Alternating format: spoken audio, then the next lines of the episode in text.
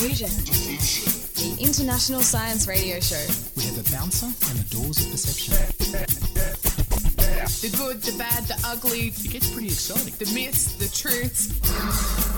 Toxicology. Astroseismology. Magnetism. The dark side. Genetically engineered potatoes. Planetoid. Planetoid. I love that word.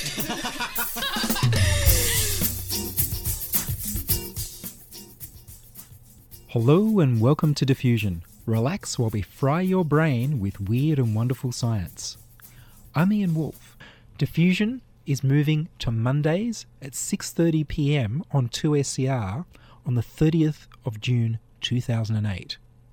So if you're a Sydney listener, it's not on the way to work, it's not when you wake up, it's six thirty at night on a Monday. On this edition, we'll feature Fanny Macleay, flying saucers, and mining companies take the piss. But first up, here's the news with Patrick Ruby.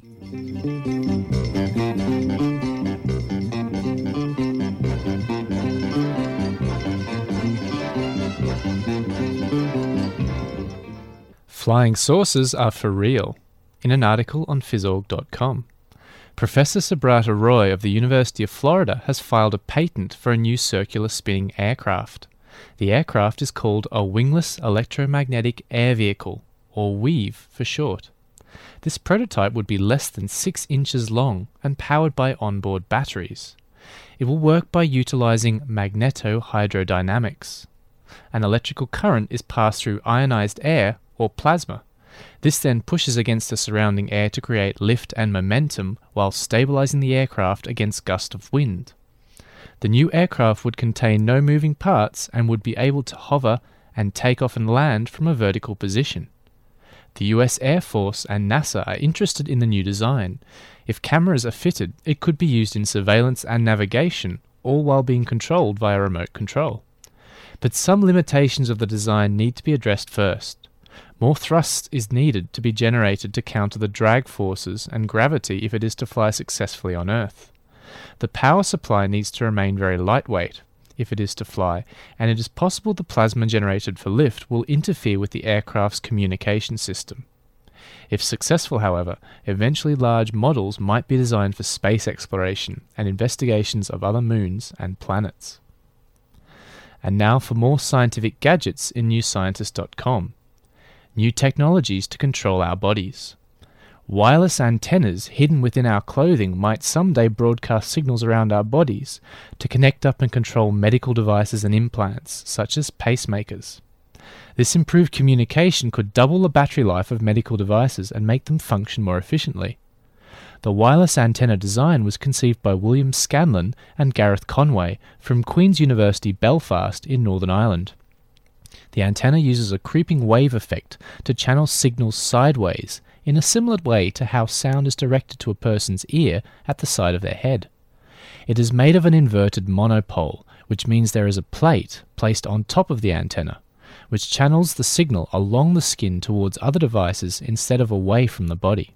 From skin-long signals to stinky smells.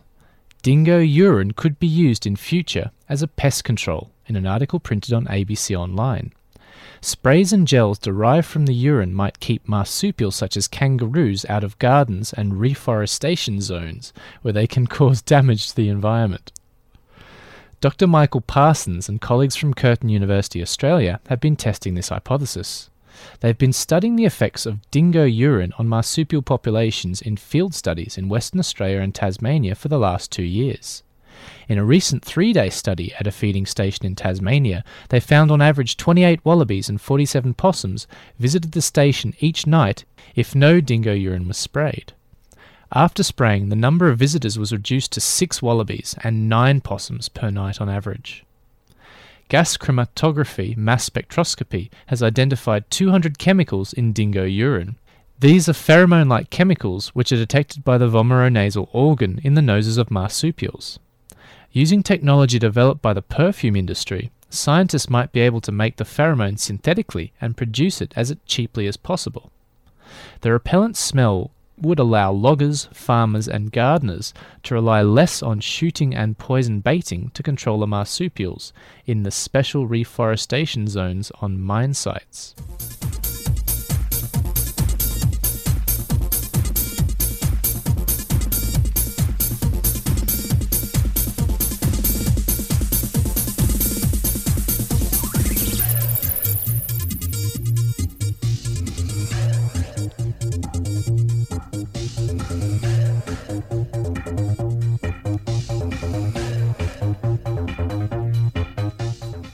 Thank you, Patrick. Lachlan Watmore is here to tell us the story of a nineteenth century pioneer naturalist, Fanny Macleay.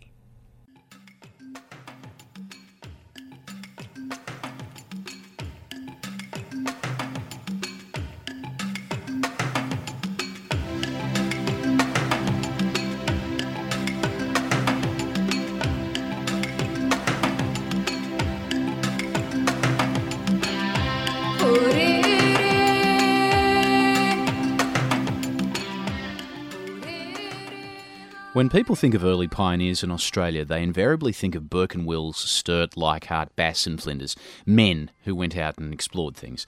They don't think about women.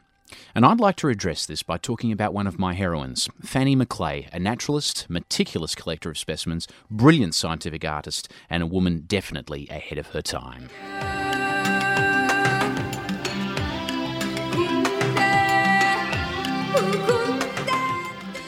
Frances Leonora Macleay was the eldest daughter of Alexander and Eliza Macleay and arrived in the young colony of New South Wales in eighteen twenty-six. Alexander had been made colonial secretary of the colony and had brought his wife and family with him. He was also an avid naturalist with a passion for botany, entomology and zoology, and shared this passion with his eldest son and daughter. Along with his family, he also brought the bulk of his private entomological or insect collection, which was one of the finest in Europe. He had every intention of enlarging it with the wondrous new animals of New South Wales, and because his duties as colonial secretary kept him working up to twelve hours a day, he turned to Fanny for help.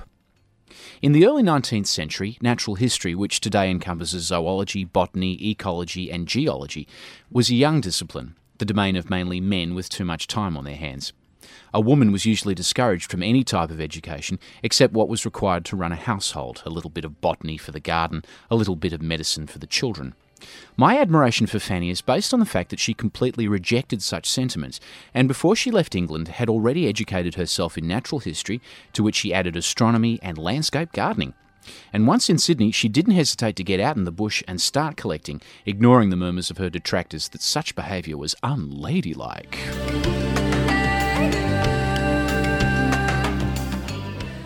Throughout history, art has frequently been in the service of religion. In Australian history, art is more commonly linked with science. It all started when Joseph Banks brought Doctor Solander, a botanical artist, with him on the Endeavour. And after the settling of New South Wales, natural history artists would make pilgrimages to, excuse me, pilgrimages to the new colony to find a new specimen and paint it. And if you want an idea of Fanny Macleay's amazing scientific ability as a scientific artist, go to Elizabeth Bay House, which Alexander built. Walk up the steps, go in the front door, turn left, and you'll see what I mean. There hangs a copy of an incredible painting. It's a simple flower arrangement of European, Australian, and South African flowers, reminiscent of a still life. But what's extraordinary is the detail and the vividness of the colours, the veins in the leaves, the texture of the petals, even the brilliance of a male willy wagtail she's included. The style is very much like Salvador Dali without the dripping clock. And in my humble opinion, looking at this painting alone justifies a trip to Elizabeth Bay House.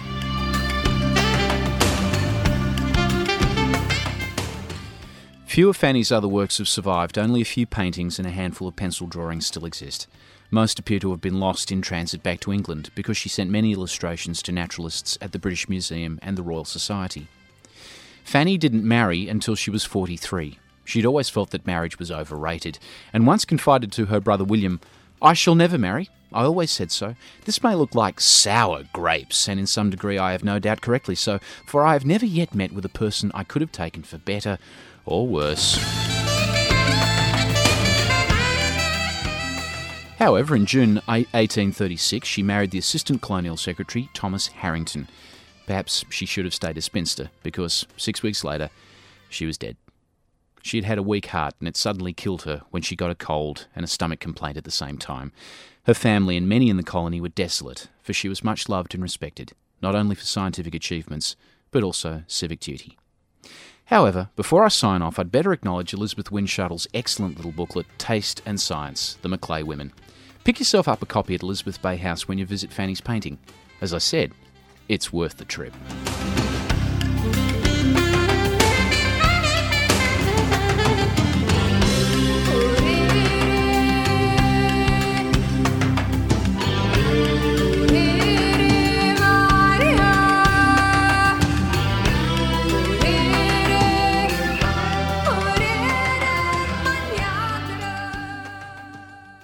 That was Lachlan Watmore with one of Australia's few nineteenth century women scientists, Fanny Macleay. You're listening to Diffusion Science Radio. Diffusion at two S C R dot com.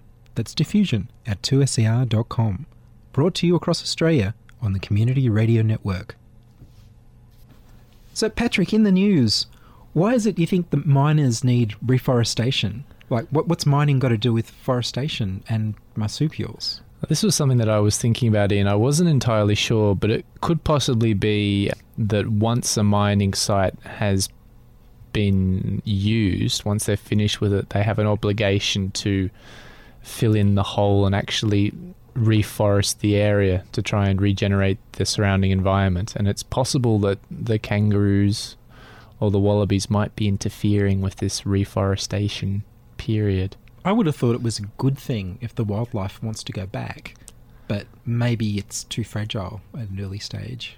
And flying saucers, that was really interesting. So the flying saucers are using magnetohydrodynamics, is that right? Yes, that's right. They're actually ionizing the air, and they're using the turbulence generated from that ionization to create lift, which is pretty cool. I have to say, I watched a couple of flying saucer movies in my youth when I was a young, tender, impressionable man. How big are these flying saucers? Uh, they're not that big. They're a bit less than six inches, the ones that they've been, because... well, the prototype design, because they, they need to be fairly lightweight. The, the trouble is the weight of the battery that they need to carry with them to generate the current, which is going to be the source. I was just about to mention that, because you see, Mythbusters yep. did an episode where they investigated anti-gravity devices sold on the internet. Mm-hmm. And the only device that worked was using ionized air for lift. Uh-huh. And it was very high voltage, though, very high current. So it sounds to me like this is the same effect, only yeah. more intelligently applied. To a flying saucer. To a flying saucer. Definitely. All the kids will want one. I know. I mean, it would be great. And, you know, NASA and the U S Air Force are interested in it, which is always a good thing, isn't it? It just seems to me for that... surveillance. Yes. Yes. Right, moving on. Moving on, you know, Groucho Marx once said, "You're only as young as the woman you feel." And he was a out, wise man, wasn't he, He Groucho was a Marx. wise man, and it turned out that, well, the latest research seems to be that this applies to flies. That uh-huh. older flies living with younger flies not only live longer and seem more resistant to stress, but you can not only see how long they live, but you can look in the way their genes are expressing proteins, and it changes when they live with the younger flies. So if you've got a, say if you're an older female fly and you've got yourself a toy boy, it actually changes your D N A, it changes, it changes the way the your way genes are expressed. That's right, you're wearing, you're wearing younger genes. You're wearing much younger genes. And does this apply outside of flies? Well, yes it does. They've done more research with mice, and uh-huh. mice show the same effect. So the mice with the toy boys live longer and are more resistant to stress. And again, their genes are expressing the proteins of a younger mouse rather than of an older mouse, so that they're young on the inside as well as on the outside. Well, that's fascinating. I think for for a mouse, it might make a slightly more significant difference, because don't flies only live for a couple of weeks anyway? That's right. Or a week or so. So if you're an old fly, if you're two weeks old and you hang out with a with a day old fly, you might live for another day or so. Well, you know, every second counts. Oh, well, when you're a fly, it definitely does. I, I can imagine. And of course, this is leading on to the fact that the reason they're originally doing research on flies and mice is because they don't live very long. You can do lots of experiments on longevity in the lab. Mm-hmm. And all of the research has been focused on the lab, and they finally realised that some animals in the wild, contrary to orthodox belief, actually do live to an old age. Some of them do survive to an old age. Without getting Without eaten, getting or, eaten hun- or hunted, hunted or, or fought with or, or anything, which means that we actually need to see how natural aging occurs and how these animals live a long time, and maybe we can apply some of that to humans as well. Yeah, that'd be an interesting idea. See, um, see how these animals live in the wild. They obviously wouldn't be living in any places where any of that urine, dingo urine, is sprayed, I think.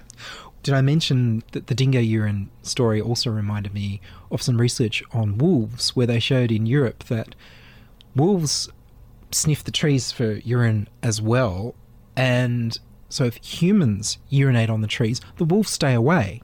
Now, I don't know whether this means that if humans have been doing this for the last couple of thousand years, they didn't need to be afraid of wolves in Europe and hunt them almost to extinction, or if the wolves are afraid of human smell because we almost hunted them to extinction.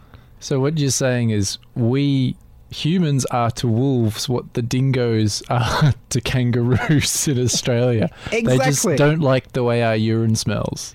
They, they stay away. If they smell us, they better stay away. Yeah, well, it's coming a bit too late for the wolves in England now, I think. And of course, flying saucers have an, you know, a long history in the movies and in popular culture ever since somebody whose name completely escapes me once described to the U S Air Force that he saw these unidentified flying objects in the shape of flying saucers. And there are lots of attempts to build flying saucers. Like, there are apparently unclassified documents about, you know, a flying wing that the military tried, and, and various attempts at building hovercraft and other things that are in a flying saucer disc shape. And most of them, well, they might be good for reconnaissance and, you know, secret spying stuff, but most of them weren't any use for regular um, sort of commercial air traffic or for space. No, I can't imagine there would be. Well, sounds, maybe the new one. Oh, uh, yeah, you're right. It sounds sounds a lot also. Like an episode of The X-Files, to be honest. Thinking about these sightings of flying saucers and military conspiracies and stuff. Well, the fun thing about the magnetohydrodynamic flying saucers that you were talking about is that because they're using ionized air, if you were near them, your hair would actually stand up on end and you would feel like something strange was going on. And would your skin get all it would, goosebumpy? All your little prickly hairs would stand up because of the electric field from so the ionized gas. And that could be the it, answer, couldn't it? It could be, and if you touched it, you might get a shock.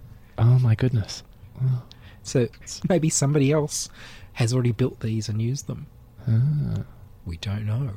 New Scientist, in its gizmo section, has about the invention of a portable hug. A portable hug? A portable hug. How would you like to have a portable hug on demand? You press a button and you get hugged. How good is that? I would love that, Ian. In fact, I could do with a portable hug right now. Well, Brian Mullen at the University of Massachusetts in Amherst has invented an inflatable vest that fits inside the lining of a jacket and delivers a portable hug to children with autism. Oh, wow. Apparently, deep pressure touch stimulation, or a hug in normal talk, yeah, seems to ease children's anxiety if they're suffering from autism, and in adults with autism as well. A strong pressure, a hug, seems to, to seems to calm them down. Okay. I thought for some people that suffered from autism, physical contact was something they wanted to avoid. Well, it all depends on the context. It, like, it's a little complex. I remember reading about an adult woman with autism who invented a device that was derived from a cattle press that sort of put two bumpers in front and behind her to put pressure on her, and that felt comforting so she could concentrate on, on her work. This sounds like a much more sophisticated version that doesn't show to the outside world. So instead of having to get into a device that puts pressure on you to make you feel better, you can just press a button and have the pressure where nobody can see inside your jacket. Okay. And so you don't look any different. Except for the smile on your face. Except for the smile on your face. Yeah, uh, I am a scientist. We gotta live on science alone now. Can dolphins talk? Talking is one of those things we have long seen as an ability that separates us from other animals. Of course, the problem is the closer we looked, the more we found that some animals do use language. Chickens clearly use different sounds, or words, to warn of different kinds of predators, as do monkeys. So we changed our definitions of language to keep ahead of these observations, preserving our uniqueness. The new definition of language included word order grammar. Now, we've had little success in translating dolphin sound patterns into meaning, beyond their individual names. Every dolphin has a self-identifying signature whistle. They can't speak with artificial gestural or keyboard-based languages developed for apes because of their lack of hands. dolphin-sized keyboards only allow for simple word responses. And of course, simple words don't have grammar. So we're left with communicating to them with requests for complex actions using an artificial sound or visual language with an order-based grammar. It's easier to examine the dolphin's ability to understand language than their ability to speak language intelligibly. Louis M. Herman and his colleagues at the Kowalo Basin Marine Mammal Laboratory, University of Hawaii at Manoa, have taught artificial languages to four dolphins caught from the wild. One language consists of computer-generated, high-pitched words. In the second, a trainer conveys words with hand and arm gestures. Neither language bears any resemblance to human language except that both contain grammatical rules. Each language comprises of about forty words, nouns such as channel, gate, person and ball, verbs such as go under and fetch, and modifiers such as surface, bottom, right and left. The gestural language learned by the dolphins included a reverse grammar to prevent word-by-word responses. The dolphin receiving a gestural command must understand the full two or three word sentence before beginning to respond. The request, Ake under Phoenix, means the trainer would like the dolphin Ake to swim under the dolphin Phoenix. The sentence would mean the opposite if the word order changed. The dolphins learn not only what the words mean, but how to understand what the word order meant. More complex sentences were also successful. Right hoop, left frisbee, fetch, versus left hoop, right frisbee, fetch. The first sentence means take the frisbee on your left to the hoop on your right. You get the idea. The dolphins were able to understand both the semantic word meaning and the syntax, the sentence pattern meaning. When the dolphins were asked to do impossible things, the situation grew interesting. Asked to swim through a hoop that is lying flat on the bottom of the pool, the dolphin lifted the hoop up so they could swim through it. Asked some nonsense like human water fetch, or fetch the water to the human, the dolphin ignored it. Add too many nouns and you get person water hoop fetch, and the dolphin makes the best sense of it and fetches the hoop for the human. To see how abstract the communication could become, they show the dolphins a videotape of the trainer communicating with gestures. Remember that eyesight is not the dolphin's main sense. The videotape was as well understood as the live trainer. Then they blanked out the head and body of the trainer on the tape, leaving just the arms visible. The dolphins understood. Then they finally replaced the arms with two spots of light representing the positions of the trainer's hands as they gestured. The dolphins didn't perform well, but they did better than chance. College students with four months of experience with gestural language did just as well as the dolphins.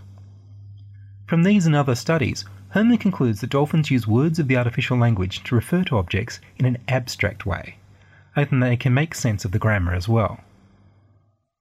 For an entertaining and informative look at animal behaviours that show intelligence, self-awareness and an ability to communicate, I highly recommend Eugene Linden's The Octopus and the Orangutan. In the book, octopus escape artists outsmart humans and chimps use sign language to insult people they don't like. It's full of wonderful stories from researchers in the field. Can dolphins talk? Well, they can certainly understand humans talking, even using complex word order grammar.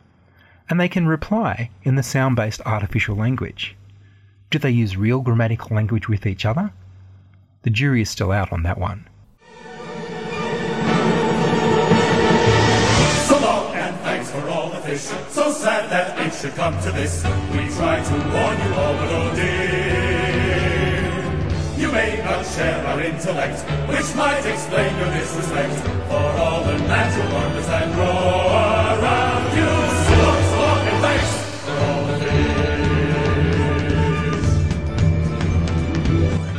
Despite those nets of tuna feats, we thought that most of you were sweet, especially tiny tots in your bread and whey.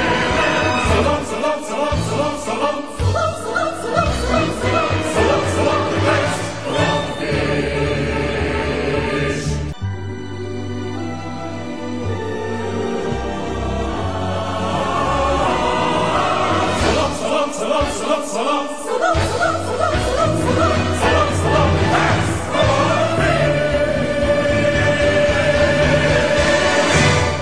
and thanks to the dolphins, from The Hitchhiker's Guide to the Galaxy. And that's all from us in this edition of Diffusion. We get very lonely here, so we'd really, really appreciate if you'd send us some emails telling us what you think, what you'd like us to talk about, and if we've stimulated any ideas that you'd like to discuss. So send us an email at diffusion at two s c r dot com, diffusion at two s c r dot com, and please subscribe to our podcast on our website, w w w dot diffusion radio dot com. That's w w w dot diffusion radio dot com. Contributing to the program were Patrick Ruby and Lachlan Watmore. Diffusion has been produced in the studios of two S C R Sydney and is broadcast nationally via the Community Radio Network. And we're moving to a new time slot. This is big news. Diffusion is moving to Mondays at six thirty p m on two S C R on the thirtieth of June two thousand eight. So if you're a Sydney listener, it's not on the way to work, it's not when you wake up, it's six thirty at night on a Monday. I'm Ian Wolfe. Join us inside your audio device of choice for more science wondering next week on Diffusion Science Radio.